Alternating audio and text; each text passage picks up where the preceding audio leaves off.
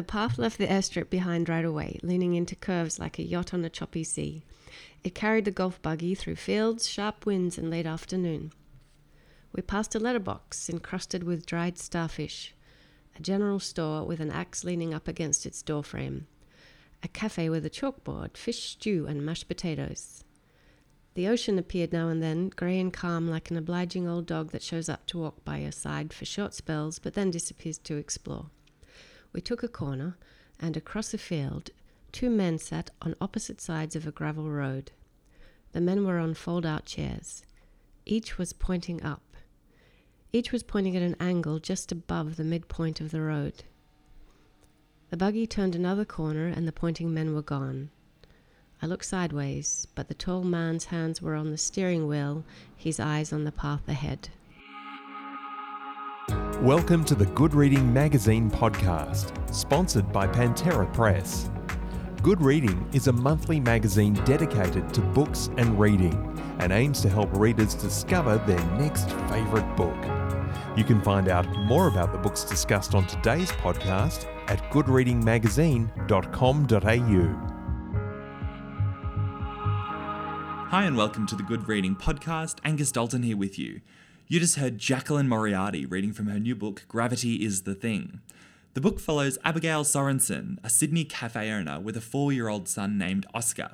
Since she was 15, Abigail has been receiving chapters of a kind of self help book in the mail, and eventually, just before her 36th birthday, she is invited to an exclusive, all expenses paid retreat in Tasmania that promises to finally uncover the truth behind the book. Jackie is generously hosting me in her home so we can chat about the book. Hi, Jackie. Thanks for having me. Hello, thank you so much for coming. So, you're primarily a children's writer. Feeling Sorry for Celia was one of the first ones in the year 2000, I think. Yes. And we've had the Colours of Madeleine trilogy and most recently the slightly alarming tale of the Whispering Wars. But this new book, Gravity is the Thing, is your first adult book since I Have a Bed Made of Buttermilk Pancakes, which came out back in 2004. What about the story of Gravity is a Thing made you think that this was a book for adult readers? I love writing for young adults and kids, but it's quite it can be quite restricted because we're we're thinking about young adult issues or children's and or the the world of children or the world of young adults at the same time I myself am living in a world of grown up issues and ideas and relationships so I want to write about them too I loved writing buttermilk pancakes at the same time as, and I, I wrote it for at the same time also as I wrote my next YA book.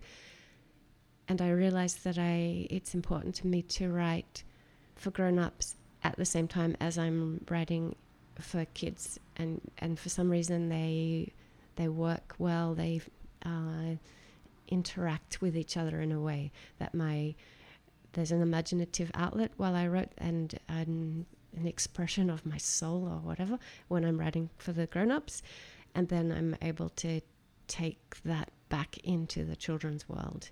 So it was always, so this book I wrote after I'd finished, I started this after I'd finished Buttermilk Pancakes, almost straight after it, mm. which is a long time ago. So yeah. I've been writing it for 10 or 15 years, I think. Going back to when you started it, can you remember sort of like the kernel of an idea that kicked it off? Was there an image or something in particular you wanted to capture back then? Well, I, I think I'm a bit hopeless at life. That, you know, forgetting to do things at, in the grown up world, like making dentist appointments, things that other people seem to have control over. I've often thought, hopefully, other people are like this too. But I've often thought, why isn't somebody taking care of these things for me? like, there should be some external committee, and not just things like dental appointments and doctors and that sort of basic life, but also relationships. There needs to be an an external authority to say, should you actually be with this person or break up with them? Because everyone has there's all this random ad hoc advice you get, which but I thought I keep thinking I want some authority that has all the answers. And in a way that's what self help that's what you're looking for when you look at self help. So I kept imagining, imagine if you had, I just imagine uh, if you had some team working for you who would send you just updates. This is where you should what you should be doing with your life. So you know when you get to 25 and think, why did I waste? I could have learned five languages by now. And if somebody had sent me in the mail a list of things then I might have been able to tick them off a list of tasks to complete. By this age, you should have done this, and this age, you should be starting to use moisturizer or whatever. All these things that everyone gets in this really, other people seem to just know. So that's the idea of the guidebook. So I just thought, imagine if someone started getting chapters from a guidebook in the mail when they're 16. I think there was that idea of a guidebook, and there was also a conversation I overheard on a train. You're probably too young to when the Celestine prophecy was a big thing. Do you Yeah, know that book? No.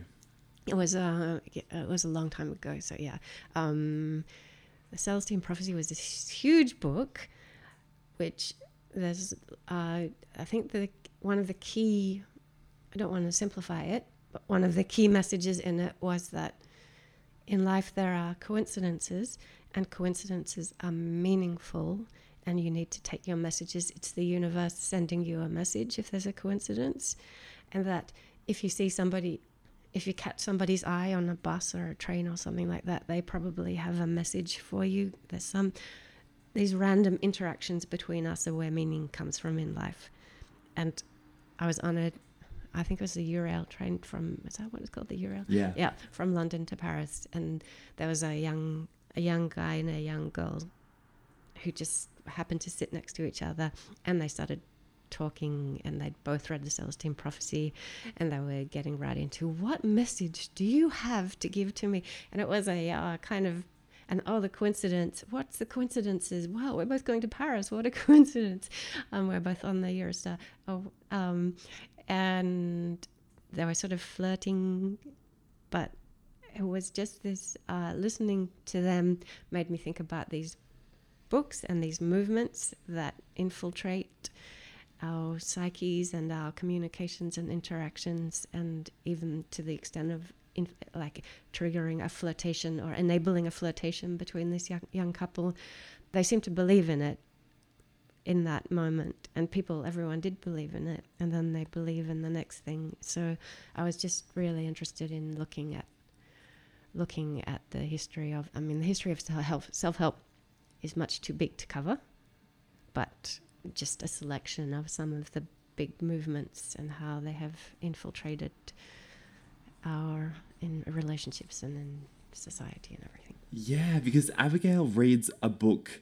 Is it that book that you actually put in Gravity is a thing? it, Yeah. yeah. She reads that and it's so funny because she, you know, there's this hilarious scene where she goes into the cafe that she owns and she's asking her workers, What message do you have for me? And it's kind of tongue in cheek. And I just thought that was hilarious. So it's so funny that people were doing that in real life. Yeah, absolutely. And the the strange thing is you because I read all of and I read a lot of things that didn't end up in the book because it would have been much too big.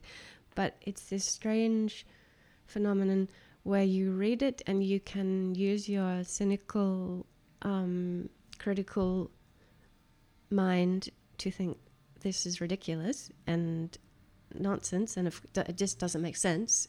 It's not how the world works. But at the same same time, there's a kind of hopeful, yearning part of your mind that completely believes it.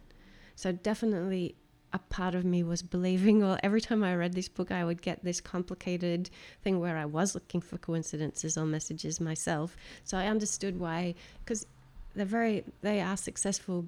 These books or movements because they are very compelling and they have there is always some edge of the rational to them. They most self help does have something good in it. I mean that's why it it there's a there's usually a a, a foundation of something sensible and it can just remind you of that and help you to live a better life. So I never wanted to be completely, uh, I didn't want to mock self help. I just wanted to question it and ask why we are, we can get so immersed in it. And, and I'm sure there are still people who, and I don't want to make fun of people because there are still people who would probably believe in the power of coincidences. So whatever helps you to get through Yeah. is I- okay. yeah. Definitely. I think I would describe myself as a self help cynic, but then again, I've never you know read one of those books at a time in my life that it helped, but I'm sure I'm sure it happens. I'm sure many people's lives have you know been helped by those sort of books. Well, somebody I know, I was talking to somebody who um, I won't say who it was because he said, "Don't tell anybody I said this," but I was talking to a group of people about my about this gravity book and about how the self-help industry and how people fall for it. And i was just laughing a bit about how that lives oddity and he took me aside afterwards and said um, and this was an author and he said i read i read when i was 16 i read a self-help book that changed my life. And the reason i am a successful author now is because of that book. Wow. and yeah and he was seemed he was he is a really practical sensible cynical intelligent person who you, you might have imagined laughing at self-help books but he sort of so he was saying it as a secret. Actually they can be effective. So and i was trying to say to him oh no i didn't mean to mock it because of course that's true. I know there's people who are saved by some books just like any any book, work of fiction. Some books mm. can save you in ways that other people are unmoved by.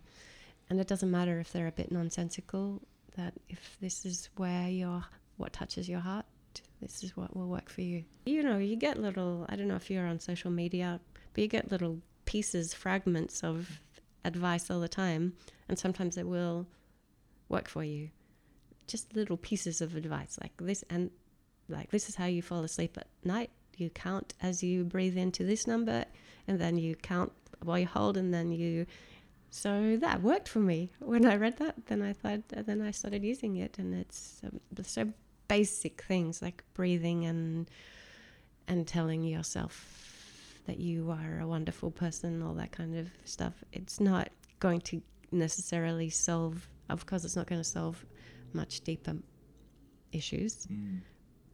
but all of it can help in its own way Yeah. Yeah. It's funny that you mentioned the sort of fragmented way that you can receive that advice because that's sort of how Abigail receives the guidebook from the eve of her 16th birthday, I think. That's when she receives the first chapter, and then all the other chapters sort of come uh, non chronologically. And the chapters have things like straightforward life advice, um, like, you know, don't stick a knife in the toaster. Others are stranger and I guess more maybe traditionally self helpy. And there's others that ask the reader to complete certain tasks, like join a martial arts class, eat a slice of cinnamon toast, or really try to get inside the mind of a bush turkey. um, why does Abigail agree to keep receiving these chapters? I think um, there's there's a group of people who are receiving the chapters, and they all agree to keep receiving them for different reasons. So Abigail is quite cynical about them too, and ignores a lot of it. But I think um, the other the other main um, plot point or theme in the book is um, missing persons. So Abigail's brother went missing the year that she, the same year that she started receiving the chapters from the guidebook, and they were very close. And that to her is so irrational and incomprehensible. And these chapters of the guidebook are similarly mysterious and irrational and incomprehensible in a way because she doesn't know where they're coming from or why they're coming. So these mysteries in her life seem to her they to be connected. So she's going to keep receiving. So she's allowed to say no, stop sending them, but she's going to keep getting them because she thinks maybe one day they will provide the answer. So it's in the same way that self-help generally you you keep reading it because you think maybe the answer whatever I'm looking for, what I'm yearning for will be in something if I if I just keep trying I'm going to find it. So and it's not just books, it's just you know, you know if I try aura reading, if I get my tarot read, if I try exercise, if I try um, psychoanalysis, any of those things could eventually be the answer for me. And some of them might be. But for Abigail, it's very, there's that general sense because she's deeply unhappy about her brother having disappeared. So she wants to find happiness or hope maybe in this in these chapters and and then more concrete the more concrete issue of she doesn't know where her brother's gone so that's the other thing that was a big motivation in, um, for writing the book was the issue of missing persons because I was writing the uh, Colors of Madeleine trilogy, which is a fantasy trilogy, and quite a long time ago. And the main character, one of the two main characters, is a 16 year old boy whose father has disappeared. And that's just a convention of you know, a fantasy. That's what happens. His father's gone, so he's going to have to go on a journey to find his father, and that. So so many fantasies start with that. And when I was writing it, preparing it, planning it, I just wanted to. I I thought I don't want this to be just a convention. I want to try to understand and get inside exactly what it feels like to have your father go missing. So I read a lot about um, missing persons and in the real world, and and that was so devastating and heartbreaking. And it, even though you can, so I'd always thought before must be terrible having someone go missing, but reading the stories made it even clearer and more intense that trying to live with i think they call it ambiguous loss that where you have hope because they might come back and you have despair because they might never come back I was talking with an Australian novelist called Peggy Frew about this because her latest book is called Islands, and one of the characters in that has a, a sibling that goes missing. Mm-hmm. And she said that having someone go missing in your life and having those unanswered questions affects your own identity. Right. Would you agree with that?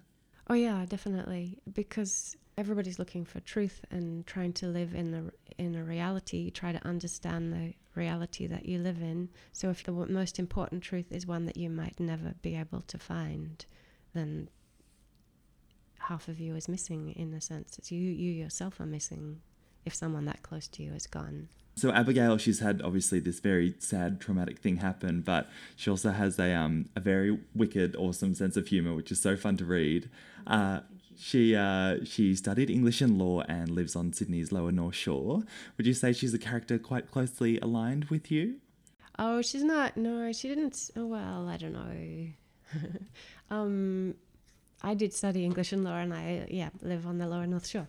But she she felt very different from me when I she she was her own person quite quickly, and I didn't have a brother go missing, and I don't get chapters of a guidebook in the mail. And um, you just invent them. Yeah. so I don't. It's not me, but there are aspects of. I know people will probably think it's me, and I also was am a single mother with a little boy, so there's that aspect too. So, but I think you start, you have that kind of framework, and then you fill it in with a, a character who, and it can't be me. Otherwise, I couldn't write it. I think. Abigail as a uh, as a younger person, you, you get these um, snippets of her life as a teenager uh, through these reflections that she's written for the mysterious authors of the guidebook.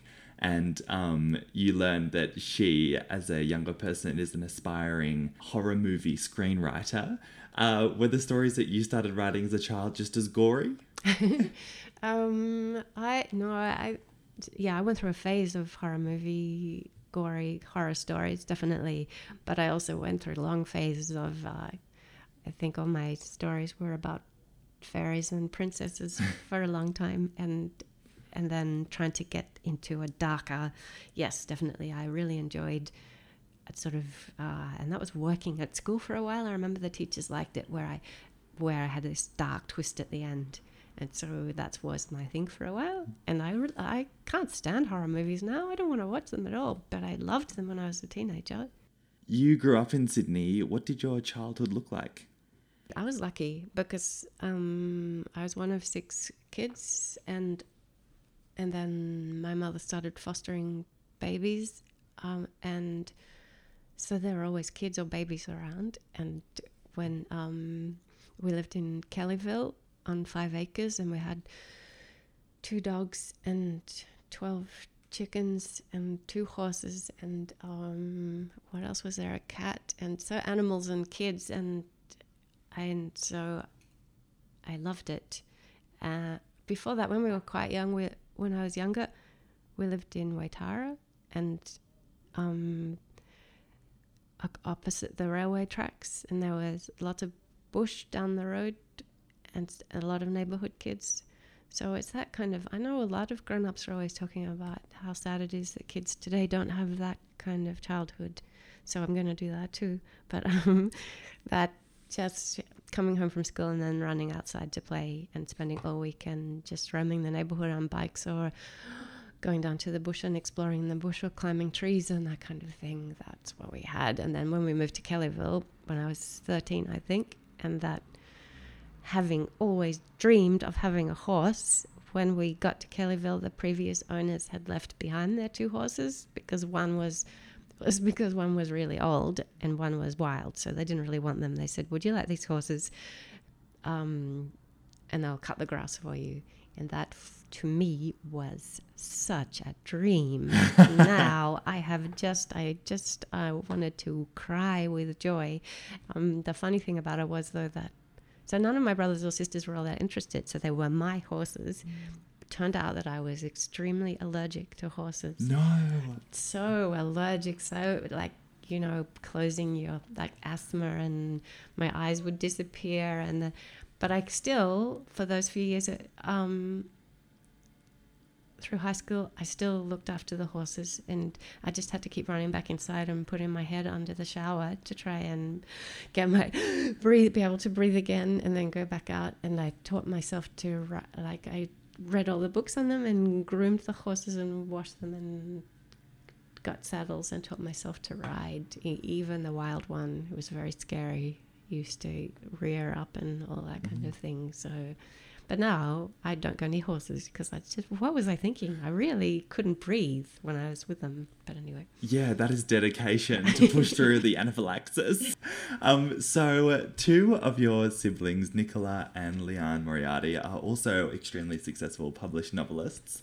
Um, should publishers be rushing to pay a mad scientist to try and isolate the Moriarty novel writing gene? uh, why do you think the three of you have ended up doing what you do so well? I think there's, um, we keep trying to figure out answers to that because people ask us, and so we think we need to have an answer for it. But there are six kids, and three of them are not interested in writing at all. So, two sisters who are so tired of people saying to them, When are you going to write a book? they have no interest at all in writing books, and my brother, and they, um, so it's like a 50 50 thing. But I think a lot of families, if there's enough kids, then and they have similar interests, they're going to grow up. So, like the Hemsworth brothers, mm. and they're all actors, and the Bronte. We like it when people call us the Brontes. We like that comparison. So there are families like that. I don't know if it's my dad used to. Our dad used to commission us to write stories, and we talk about that a bit. But Nicola is the youngest one, and he didn't commission her to write stories. They just the youngest ones. He got tired of. Um, just gave them pocket money, and Nicola wasn't all that interested. I think when she was little, so it's not. So people say, "Oh, must be because your dad commissioned you to write stories." But Nicola started writing without having that. It helped. I, it was great. I loved being commissioned to write stories, and it really helped me and maybe Liane to see that the possibility that you can make this um, pleasurable hobby into something that can make money one day, like treat it as a profession. So I'd write my crazy long stories that didn't end about fairies and princesses and things. But when Dad commissioned me to write a story, I had to give it a structure and make it end and illustrate it and so complete something. So that's really good to be able to complete something. And when Liane and um, I were young, we didn't have a TV, so we did a lot of reading and playing and imaginative games and things like that. So maybe that helped. But Nicola had a TV when she was little, so it's not the answer. So I don't know what the answer is. Still a Moriarty mystery, if anything else. Oh, that's good. yeah, I like that idea. I was thinking Liane's latest book is about a wellness retreat, and yours is sort of similar, at least at the start as well. And I thought you might have had a stimulating conversation together about wellness retreats and then gone away and started writing books about it. But of course, that doesn't work given that you started the idea for this book so long ago. How long ago? Thank So- you for saying that. You were there first. I did it first, and I couldn't believe it when she, um, yeah, because when well, she'd been talking for a long time about, um, about writing a book set on a, a tropical island in a hotel with a group of people all going there. So she'd been saying that for a while, and mainly it was sort of a joke, I think, because she was saying, "I want to go to like use that for research. I have to go to an island resort." And then her, um, and that became over time in her mind, she thought, "Um, why don't I make it a wellness resort and not a tropical island? So it that idea developed. And in a way, it makes sense too because we do talk about we have similar Nicola and Leanna. I I'm close to all my sisters, and Nicola and Leanna and I maybe have similar minds in a way that. And so we talk about lots of things. So we probably have talked about the self help industry before. But I do remember being pretty mad at her at um, at dinner where she's mentioned that she had decided she was going to make it a wellness resort instead of uh, just a normal resort, and realizing, wait a minute, your book is going to come out about a self-help retreat is going to come out before mine and I have worked in the, for the last 15 years so she found it funny did it anyway. did it anyway. But they are very different books, and with Gravity is the Thing, it begins with this image of two men sitting opposite each other on either side of a gravel road, pointing up at the sky. And uh, we heard you talk about that image when you were reading from the book before as well. Um, without maybe giving too much away, how did this image come to you, and what's its significance on the overall story? So I did work as a lawyer for a few years in defamation law and media law, and and I did a PhD on media law and read a lot of defamation cases. I love the old historic cases, and there's a case where. Um, and I love talking about the law more than people love hearing about it. So I better be careful not to keep going on. I always think this is so fascinating. Everybody must want to hear this. But when I write about it, too much legal stuff in the books, the editors are always suggesting maybe cut back on this bit a little bit. so I don't have a clear mind about that. But I'll just tell you very briefly this case is from, I think it was uh, the 1850s. I can't remember exactly when, but the 19th century anyway. And um, there was a a boilers maker's business was set up, and a man who lived nearby complained about it. I might be getting these facts wrong, but it's something like that. The man nearby complained about it, and it got closed down. And so the boiler makers went out of business. And then people were very angry about that and wanted to, and were very angry about the man who had closed down the boiler makers' business.